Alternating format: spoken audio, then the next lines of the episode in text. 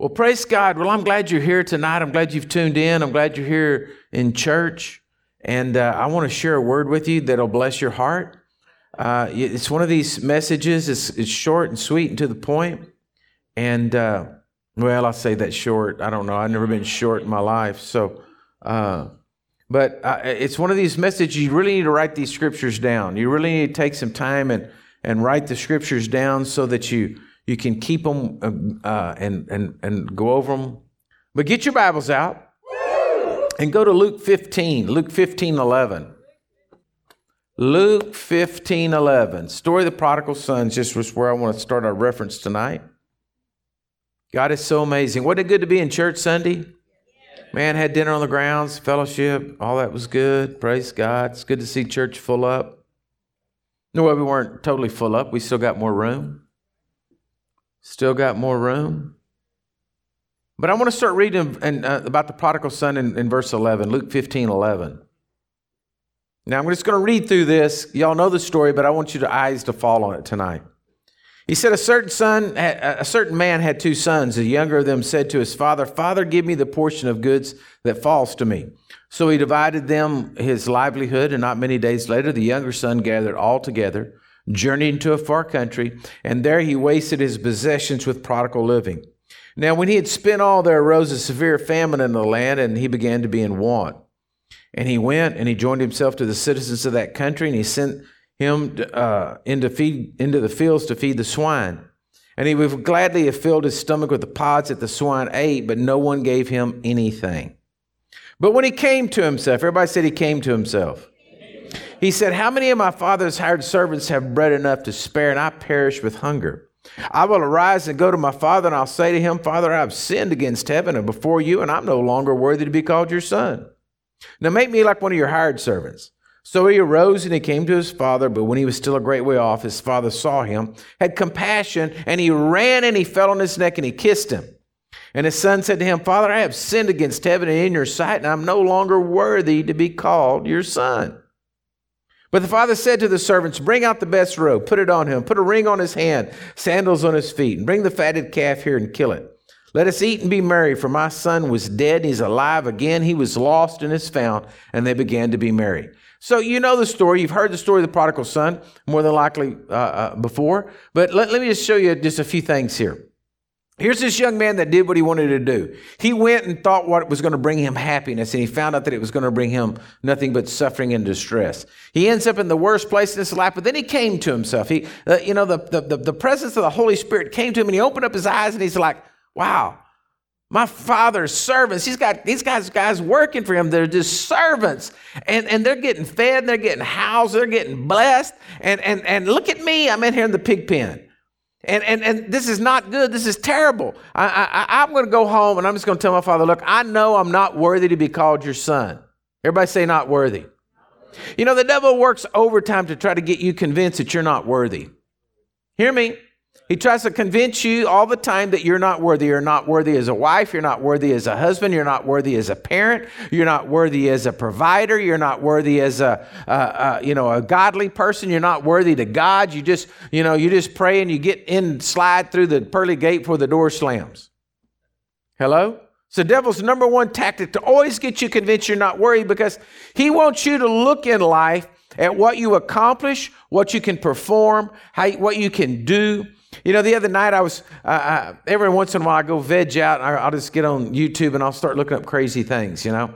And I was just laughing at some, telling some of the people before uh, the crazy things. You know, I go like on machinery T V, I watch excavators that that that mix, miss their load, they dump, they fall off the truck, or they overcome, or cranes that crash, or, you know, something. I just, I'm like, you know, I look at them and say, man, what were y'all thinking, you know, when y'all set up and did that, you know? And so anyway, I, I go to that. And so the other night I got to watch one on sports, and it was showing these really good athletes, you know, and they were hockey players and basketball players and football players and stuff. They were just doing extreme things uh, in the sport, you know, to, to win or whatever, you know, and it was just, it, I, it was just really cool. I was really shocked at looking at some of the plays they could do. And, and I was thinking about the talent in these people, you know, they're just oozing with talent.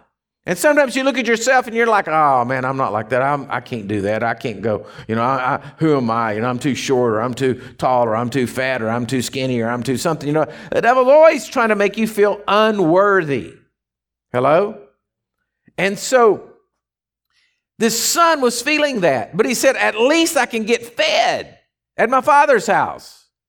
So he goes to the father's house. He goes back. Now, the most amazing thing of the whole story of the prodigal son is Jesus is telling it. Now, Jesus didn't make up stories just to tell stories. Jesus didn't just, you know, sitting around one day and say, I think I'll make up a story about this and tell them, you know, don't, it's not true, but I'm not, it's a good story. I'll tell them. When he was telling the parable, he was telling it because he was trying to get the people of the day to understand what was going on in a simple, simplistic manner to say, this is it. So he says, it says that the father w- saw the son coming. So that meant the father must have been looking for him. The father was looking down the road. He saw the son coming and he ran to him. Now, listen to me. I want to tell you something. The whole point of this message tonight is when you turn to go home, you got to understand something. The father's already running towards you. When you just turn in your heart to give up your ways and quit trying to figure out how you can put salt and pepper on pig food and make it taste good. Maybe I could take it home, boil it a little more. Maybe I can eat it. But you just finally give up on that and come to your senses that God Almighty is what's important in life. It's not the money. It's not the, the, the talent. It's not the, the looks. It's not all that. That doesn't really mean anything. It's your relationship with God. It's your relationship with heaven is what counts, is what makes the difference. It's greater to know God and to never be successful in what the world says if you know him, because he'll always have his love abounding towards you. So, you know, the end of the story, son gives a speech. I'm not worthy to be called your son. Father didn't even listen to him. He's not even listening to him. While the son's giving his speech, I, I don't know it, it, it would play off like this, but in my mind, the son's trying to work up the courage of Father. I'm not worthy to be called your son, and I'm, you know, I, I, I, I you're, but uh, this will make me like one of your fired servants. And the father's just like, yeah, hold on, uh, go get the robe, go get the the the, the ring, go get the, the sandals for his feet, go get get get it, bring it over here. He's not even listening to him. He's letting him tell his little talk. Say his little piece, but he's already telling the servants what to go do. It was never in the mind of the father. Yeah, come on up here, man. Humble yourself down here, you lowly, no good kid. You want to spend everything. You're such a swine. You deserve to eat pig food. You know, none of that was going through the father's mind. The father was just so glad that he finally came to himself and came back. And that's what people don't understand. And I got to say, a lot of the reason why is because stupid preachers who preach bad doctrine. They've been preaching garbage and trash from the pulpit until people don't understand the love of God. So let me show you something tonight about what God thinks of you. All right, that's what this message is, what God thinks of you. So go to Jeremiah twenty-nine eleven, another scripture. It's really, really, uh, I want to say famous, but that's not the right word, you know, but a lot of people know Jeremiah twenty-nine eleven. And I want to see, I want you to see this. You need these scriptures every day going over and over and over and over and over in your heart. Jeremiah twenty-nine eleven says, for I know the thoughts that I think towards you. This is God speaking through the prophet Jeremiah. And he says, I know the thoughts that I think towards you. God is saying, these are the thoughts I think towards you. So what right do I have to get up as a preacher and tell you that God's not thinking these thoughts? What right do I have to get up and say, yeah, well, you know, that's if you're living right. If you're not sinning. No. He says, I know the thoughts that I think towards you, says the Lord. Thoughts of peace. Everybody say peace. Peace. Not of evil. To give you a future and a hope. Then you'll call upon me and go and pray to me and I'll listen to you. And, I, and you will seek me and you'll find me. You'll search for me. When you search for me with all of your heart. You see, all a person has to do is turn to God and start going that direction, because God's never going to violate a person's free will. He's not going to make you love him. You don't go, you don't get married, at least not around here. And you, you just find a girl and say, okay, I'm, I'm going to marry you and I'm going to make you love me. That don't happen. Hello? Shouldn't. It's not going to be very good. God's not going to make you love him. He's not going to come and force a person on. He's not going to violate your free will. But he said, look, I just want to know the thoughts that I'm thinking towards you. So the devil comes in and puts in your mind, oh, man, I know. If anybody knew what you was really in your past, if anybody really knew what you did, the whole time God's thinking thoughts of peace, not of evil, to give you a future and hope. All God's thinking about is building you. All God's thinking about is giving you goodness, giving you blessing. That's all he's thinking about. You mess up, go to the pig pen, eat a little pig food for a while, but as soon as you turn back to the Father, he's still got a plan. He's still working his plan in your life. He's still trying to bless you. He's still trying to give to you. He's still trying to get things going your way. Now, let me give you another confirmation of scripture here uh, out of the New Testament, James chapter one, verse thirteen. James one thirteen. I can still remember this so vividly. It's kind of kind of funny, but I, you, you probably all have experienced this. I had an old dog when I was growing up as a kid, when I was a little kid. And uh, I remember I got in trouble. You know, I'm sure I was, didn't do anything. But I was, got in trouble. And I remember I got a whipping and I was sent outside and I was sitting on the porch and I remember I was crying and my old hound dog came up there to me, started licking me in the face. And I remember saying to that dog, nobody loves me but you. You know, that's what I did when I was a kid. But there's a lot of people still sitting around today just letting the dog lick them in the face and say, nobody loves you. Nobody loves me but you. And the real truth of the matter is your devil's got them so deceived and so confused in life, they don't know what the Word of God says.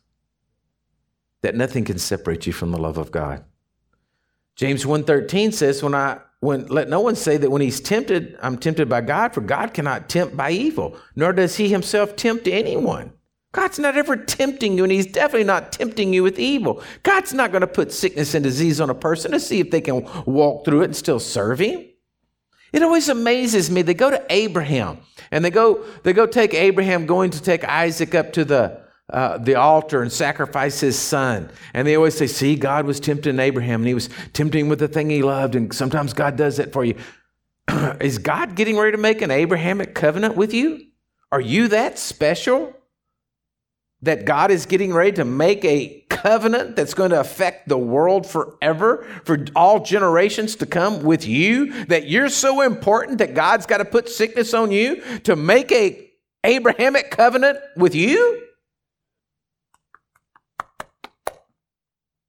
One time a person told me, "See, yeah, you know, the devil is just after me. He's after me." I said, well, you know, I mean, you can say that metaphorically, but the devil himself is probably working in Washington. He's not working on you. You probably have a little imp of some sort. Let's just get it straight. He is demonic, but I'm sure he, the devil himself is in Washington, okay? So God's not going to tempt you with evil. But each one is tempted when he's drawn away by his own desires and enticed. In other words, when man starts leaving the love of God, when man starts thinking the pig food's good, when man is drawn away, when man starts missing the mark, oh, that's when he gets drawn away. And then when he's when when the desire has conceived, it gives birth to sin. Sin, when it's fully grown, brings forth death. In other words, you start missing the mark with God in your relationship. You start separating, and yeah, then bad things start happening.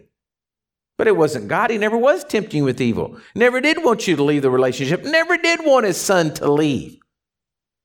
Are y'all with me? The prodigal son. He never wanted the prodigal son to leave. That was never the intention of the Father. Why? Because he had a future and hope for him. A plan of peace, prosperity, blessing. All right? Then it says, uh, don't be deceived, my brethren. Every good and every perfect gift is from above and comes down from the Father of lights, in whom there's no variation or shadow of turning. In other words, God never cast a shadow. That's what that's saying. That God's glory is all around him, and he does not cast a shadow. He casts glory, because a shadow is blocking the sun, and then the other side of it's dark. And there is no darkness with God. He's only light. He's only he's only emitting light and glory out of him, going to heaven. There's no there's no darkness in God. And so he says, hey, all the good and perfect things are coming from God. God's a good God. Everybody say God's a good God. God's a good God. He wants to bless humanity. It's only humanity when they stray off and go start thinking pig food tastes good. So let me show you a few more things that he says about you and what he thinks about you. Go to Galatians chapter four, verse six. I mean, these are simple scriptures, but you, I just felt so impressed tonight that God was going to change someone's heart if they would let him tonight by hearing this word. Galatians chapter four, verse six. It says, and because you are sons. Wow. I, I've told y'all this before. The greatest struggle I had is I could see myself being adopted into the family of God. Okay? And then I could see myself like a second-class son, always being an a, adopted son, that I didn't have the same blood, I didn't have the same rights or privileges because I was adopted into the family. I, I could grab that easily because I could see God having pity on me and taking me in. But to then turn around and read what the scripture says, that's not the way it is. Because you are sons, you became sons. God has sent forth the spirit of his son into your heart, crying out, Abba, Father. In other words, he's changed your inner man. Second Corinthians five twenty-one says, what? You're a new creation. Brand new man. Old things have passed away. You've been born again. Right? Therefore, you're no longer a slave, but a son, and of a son, oh my goodness, an heir of God. In other words, you get into the family, the, the lineage of what Jesus would inherit. You have a piece of that as a child of God. Then I could think of it this way. Yeah, but there's a lot of Christians saved. And so, you know, it's just like anything. If you, you got a thousand dollars and, you know, there's just ten people, everybody gets a hundred, right? But if there's a thousand people, then everybody only got a dollar. So you start thinking about the inheritance of God, and there's a bunch of Christians, and the more that get saved, then the less you get. Are y'all with me? That's the world thinking, right? More family, less you're going to inherit. But that's not the way it is with God, because God is God is God, man. There is no limit to what God has. It's, it's the full measure to each of you. Now, you just, I want to shock you just for a minute. Just think about this. Can you imagine that everything Jesus inherited, you inherited? Equal amount. Think about that for a minute. You're an equal heir with Jesus. You didn't go to the cross. You didn't pay the price for the world. You didn't sit down your glory crown and come be born in a manger. You didn't do all that. Wow. The amazing love of God that he says you are an heir of God. Let me show you this. Let me show you this a little more. Go to Ephesians chapter two. But God, I'm in verse four, I'm sorry, Ephesians two four.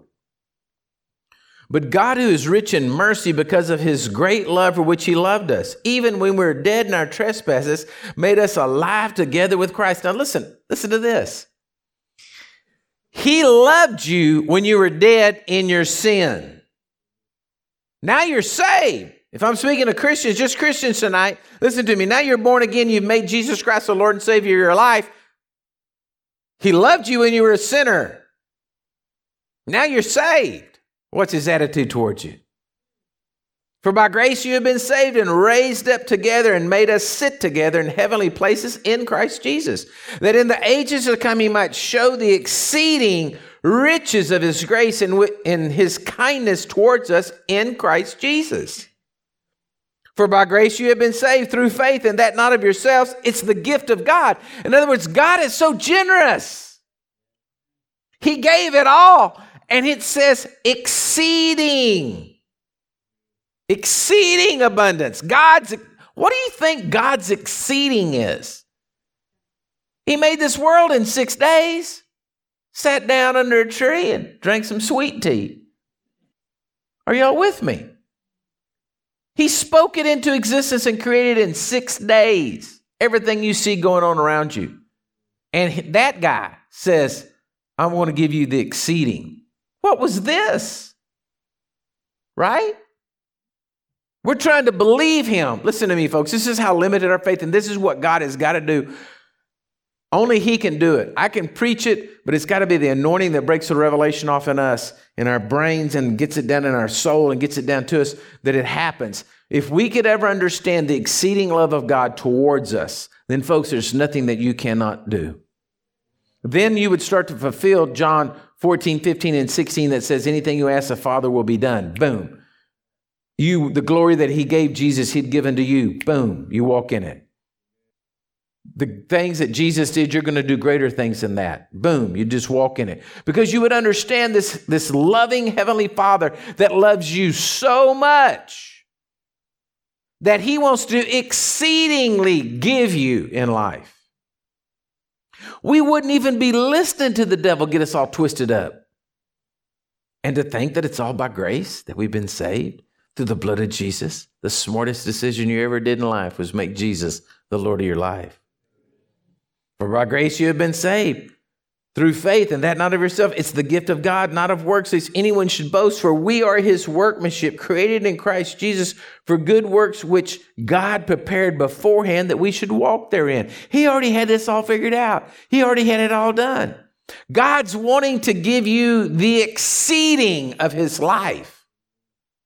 But if we sit around and chew our fingernails and worry about this, that, and the other, and we do all these things, and we don't, don't, don't let the devil just, just let the devil consume us, and and and and go off in crazy thinking, and and doubt and unbelief, and and and just worry about what's going to happen in the world, what's going to go. Well, folks, we're not even tapping into anything, much less God's exceeding. So God was concerned you wouldn't be able to hang on. So John ten twenty-nine comes into play. Next scripture, John ten twenty-nine. It's one of my favorites. Jesus said, my Father who has given them to me is greater than all, and no one is able to snatch them out of my Father's hand.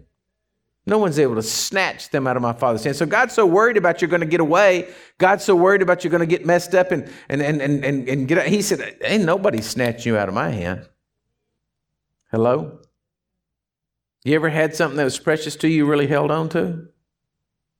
Like maybe your kid's hand when you're going through a store, and just think, ain't nobody going to snatch them out of my hand. And to think that God Almighty is doing that to you. So then that takes us to the next scripture, Ephesians chapter one, verse three. It says, blessed be the God and the Father of our Lord Jesus Christ, who has. That's past tense. It means it already has taken place. Blessed us with every spiritual blessing in heavenly places. So he gave you everything. Well, the reason why you've been blessed with every spiritual blessing in heavenly places is because you're in Christ Jesus, and the same inheritance that Jesus got belongs to you, and he, God, wants to give you the exceedinglies, so he's already given it all to you. Just as he chose us in him before the foundation of the world, that we should be holy and without blame before him in love.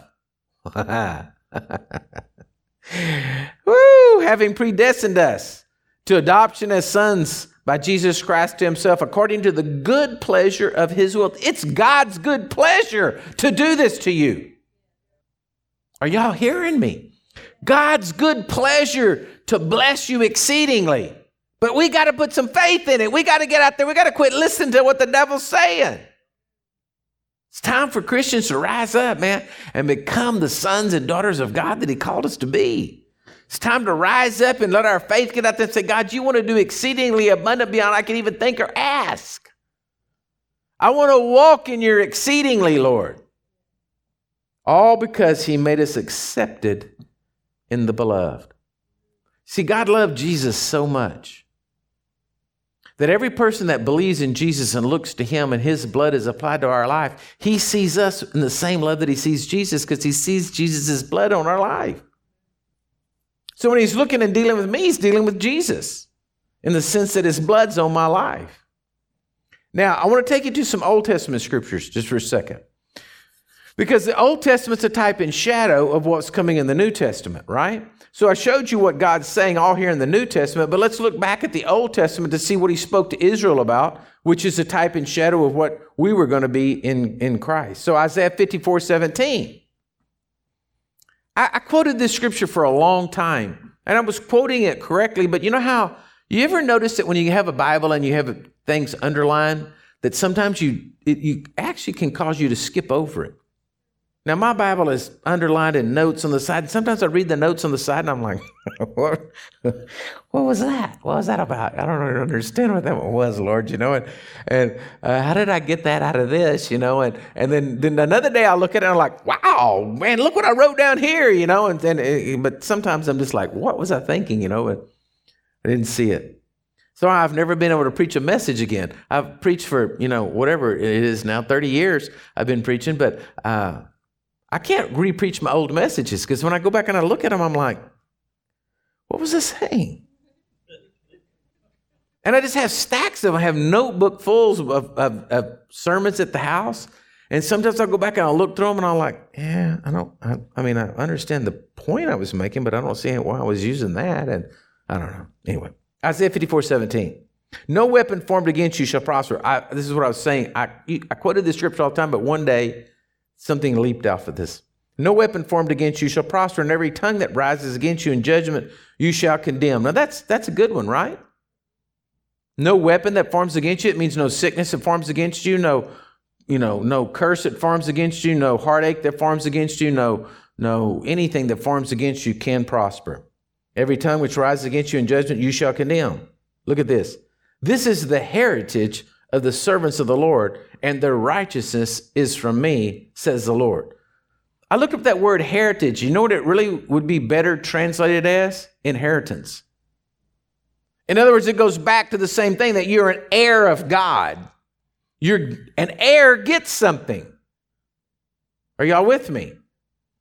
If you're an heir to an estate, then it comes to you at the death of the person. You get a, a, a percentage, or however that works out. You're an heir to it, right? You didn't do anything for it except be born into it. You didn't do anything to get this inheritance except be born into the kingdom of God, but you got an inheritance, and part of the inheritance is no weapon that forms against you shall prosper. Now, it didn't say no weapon wasn't going to form against you. Hello, that's where we get it wrong. Jesus said in John sixteen thirty-three, in this world you're going to have tribulation, but be of good cheer, I've overcome the world. And you have an inheritance, and no weapon that forms against you is going to prosper. It's impossible. Everybody say impossible. Look at the person beside you and say it's impossible. Do you hear what I'm saying? It's impossible for it to prosper. If sickness comes on your body, you were never born again to be sick. Hear me? Come on. Don't turn me off. Don't get so shocked. Don't hide your faces. Oh, God, pastor's talking about that stuff. I'm just telling you, our bodies, we were created a good thing, and our good things are supposed to function. And when sickness comes upon your body, you need to stand up and say, no, wait a minute. No weapon that forms against me is going to prosper. It's my inheritance from heaven. Amen. Come on. Okay? It's my inheritance.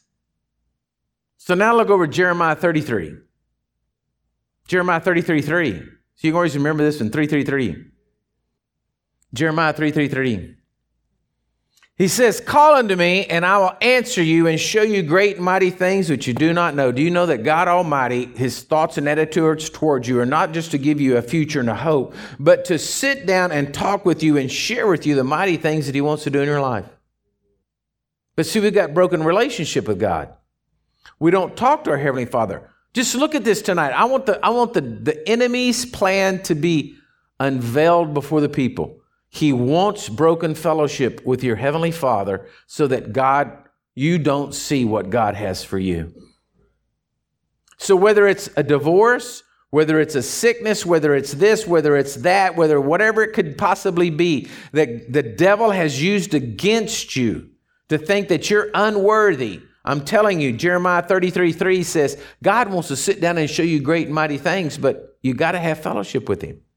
You have to have a relationship with you. Why I'm always so excited about Freedom Prayer, I'm always telling everybody, go to Freedom Prayer, go to Freedom Prayer, because you need to get all the traps and the the the the the, the baggage that the devil has got you to believe in over life that's not truth, so you can get free of it, so you can have a relationship with your Father.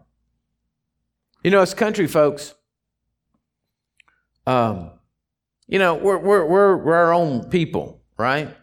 We're our own nation. out here. And and I'm sure some of you at some time, being a country folks, have gone to some party or gone to some place where you maybe felt like you weren't dressed right. I know I have. I've walked into some places before and it's like, oh, wow, uh, I stick out like a sore thumb. And then sometimes my wife is telling me, you need to put a better shirt on. And I'm like, take me like I am. I don't care, you know. That depends on where I'm going and what attitude I'm at, you know. But the point is, you feel under, like you're not worthy to be there. You're not playing the part. But the glorious thing about God is, it's all about the blood of Jesus. As long as you're a believer in Jesus, man, you walk right into the courts of heaven. God's not looking at your clothes. He's not looking at your status. He's not looking at what you accomplished. Look, you do not gain favor with God because you do great works for him. You gain favor with God when you believe in Jesus and will get the junk off the devil and sit down and have fellowship with him. Oh, I'm preaching good tonight. You don't, you don't gain status with God for accomplishing things. I, I mean, I, I, this week I've been really pumped up because I've been reading the, the book of Revelation, and just my daily reading and the way I go through the Bible, it just was in the book of Revelation, so I was reading it, and I get to chapter nineteen. It's my favorite chapter because, man, that's when the armies of God are coming back, you know, and, and coming back on a white horse, and I'm just thinking of this whole scene and, you know, coming on heaven, everybody's got a rod in their hand, and we're all going to come back, and I can't wait. I live for it, man. I'm just like, oh, Lord, it's going to be glorious. And then chapter twenty goes into, you know, talking about twenty, twenty-one, twenty-two, starts talking about the New Jerusalem and everything, you know, coming down and heaven, all that. It talks about that, that, that the nations are presented before God. And I've always had in my heart that I want to present a nation to God. And I know that sounds crazy, but I just like to go through and say, here's the nation believes in you, Lord. I mean, I just think that's cool because I just want to give him, I just want to do as much for him as I can because I'm so appreciative I got in the kingdom. He didn't leave me out. All right? And so I get to thinking in my mind crazy sometimes and thinking about all these, these, what it would look like. What would it look like? The nations being presented before God. Whew. Some great things coming that we're going to get to experience. Amen? But he says, all of these things that are going on, I want to sit down and talk to you about it. I want to know, do the horses have saddles? I'm sure hoping, man, I got a saddle horn because that leap off of heaven to earth is going to be something good, and I'd like something to kind of hold on to. I mean, I don't really want to just grab hair and hold on, you know, but, but he wants to sit down and talk to you. Great and mighty things. Great and mighty things he wants to do with you. All right? Last scripture I have for you is still in Jeremiah. Go back to chapter thirty-two, twenty-seven. Ooh. Here's old Jeremiah. Everything looks like it's going south for him. Looks like the whole, everything's lost. Nothing's any good. Everybody's mad at him. Everybody in the city hates him. And God does this crazy thing. In the middle of Nebuchadnezzar, the king of Babylon, coming to destroy Jerusalem, in the middle of it, God says to Jeremiah, Uh, I, I think it was his uncle, but some some relative that Jeremiah had that had a piece of property, because, of course, everybody's wanting to sell before the captivity so they could have some money. He says, go buy that piece of property, go get it signed, go get it sealed and everything, and get that piece of property bought because, you know, this is all going to go to come to pass, and then you're going to own that property, and I'm going to make you wealthy out of it. It's basically what he said. Paraphrased in there, but that's basic. That's the gist of it. So the city's under siege. Can you just think of the situation? The city's under siege. It's chaos. Everybody's running. Oh, they're going to kill us. They're going to kill us. And Jeremiah said, uh, yeah, will you go get my, I think it was his uncle. I'd have to go back and read it again, but it was a relative. Go get my relative and bring him over here. And so, and see if you want, I have the right to the kinsman redeemer right to buy that property. And I'd like to buy that property from him. He's going to sell it and get it for me because God told me to. Why is God telling him to buy property in the middle of a siege? Just think about that. You know why? Because God wasn't worried about the siege. Think of that. Right now, the world's just going crazy. People are, you know, so much the American uh, public just watches the stock market ups and downs to, to do any investing or do anything that they're going to do or expanding business or do anything like that. They watch the stock market. There's a siege zone. Everything is bad. They're about to be destroyed by the most powerful king there. And Jeremiah is buying property. Why? Because he had a relationship with God who would tell him great and mighty things. Now, I don't know about you, but I, I would have a tendency in that conversation with the Lord to be saying, what? Don't you understand? The city's under siege. I've been thrown in the dungeon. I'm not even getting fed around here. What in the world's going on? And you're worried about, why do you want me to go buy a piece of property? What does it have to do with anything? And I think that's an attitude of a lot of people. And I have to watch myself because I have to realize that my thoughts are not his thoughts. And so many times I ask God, why is this going on? And then I have to stop and say, you're thinking about it like Robert. You have to think about it like Jesus. I've often thought, and y'all got to give this to me. You know, I know I'm a little extreme, but I've often thought, what would we be doing if Jesus was being crucified in Utopia? It was taking place. And we knew that they were wrong, and we knew they had it. Huh? How many of you think you might have done something kind of extreme? And you were out there shooting the soldiers that were trying to stop what was going on, not realizing that Jesus was about to die for the sins of the world, and you really could have messed things up because we don't have the thoughts that God has. So I want to encourage you that even I, want, I gave you this message tonight because I wanted to encourage you, I wanted to strengthen you, I wanted to break off the strongholds that the devil is, but I also wanted to stop fear in your life. Because of everything going on in the world today, everything's taking place, everything's spinning out of control. Uh, I, it's getting worse by the day of, of people just pushing Christianity down. And uh, I just want to encourage you that though we look at it a certain way, we have to have the mind of Christ in the situation. We have to be sitting down in Jeremiah thirty-three three, talking to the Lord and getting into him the answer and getting him to, you know, he said, I will answer you. So getting the answers that we need, but based upon the thoughts of God, not our thoughts. Amen. And then that's going to bring you comfort and it's going to bring you peace. I pray this message tonight sets you free from any worry, any fear, because if you realize how much God loves you and how much God's got control of you, well, then you really can just rest in peace. Hello? And I know, you know, I know I'm human just like everybody else. And the, the enemy comes in sometimes and wants to knock me off track, or I listen to so much garbage that then I can't seem to, you know, get it off of me until I sit down and go to the Word, have a conversation with heaven, listen to what the Holy Ghost has to say, and then you're free. Amen? So what I want to do for you right now is I want to ask you, just put your Bibles up. Don't turn me off yet. I'm not through. And I want to pray for you. And I just feel a special prayer here. I just want to, to loose over you and speak out over you. But Father, right now, I just pray right now in Jesus' name that everyone that's hearing these words tonight, that it's not like any other message I've ever preached, that, Lord, the anointing of God goes forth right now for those all around the world that are listening to this message. And it begins to break off the strongholds in people's minds. It begins to set the captives free so that they can see the exceeding goodness of God that wants to be poured out upon them. Where the devil has lied to people for so long, they've become so deceived right now. I declare that's broken right now in Jesus' name. Those yokes fall off you. Those chains are broken. And right now, for the very first time, maybe you can see the love that God has for you and the future he has for you and the blessings he has for you. I, re- I just declare and I rebuke the enemy in Jesus' name for all fear and worry.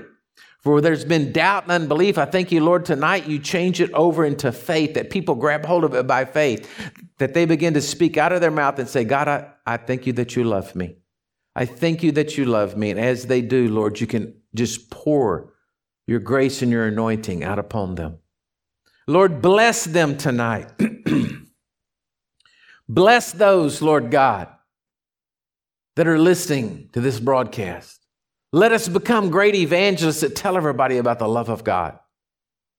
Lord, give us a special, Lord, just a special anointing to share with people your amazing love. And Lord, I ask you tonight to just do Ephesians one and three, that people will walk in the blessings of God that you have commanded upon all of us. Lord, the blessings in their finances, the blessings in their businesses, the blessings in having the mind of Christ, blessings in everything that goes on. Bless their finances, Lord. Bless them tonight. Bless their offerings, their tithes that they're sending in. And Lord, I just thank you for it. I thank you for abundance of wealth touching the world so that we can see nations presented to you, O Lord God. And Lord, just like it was in Egypt, the more they got plundered, the more they got persecuted, the greater they begin to prosper and the greater they begin to reach out. So Lord, I pray that over the American church. I also pray, Lord God, tonight that you shut every preacher's mouth who's not preaching the love of God. I ask you, Lord God, to work it somehow that you shut their mouths, shut the, the, the lies of the enemy coming out of them from the pulpits. And I declare that people will rise up and preachers will begin to preach the uncompromising truth of the Word of God. And that it'll touch hearts and touch lives. I pray over this nation, Lord. I pray over this nation that we will come to the truth, the revelation of the truth, that we will walk, Lord God, in your ways, that we will hold the Word of God dear. We will, we will put our faith and our trust in what your Word says and not be swayed because, Lord, you got good Word in here. You got truth in here, and we're going to walk in it. I ask you to bless our president, bless this nation, put your hand upon it, Lord God, and guide us forth.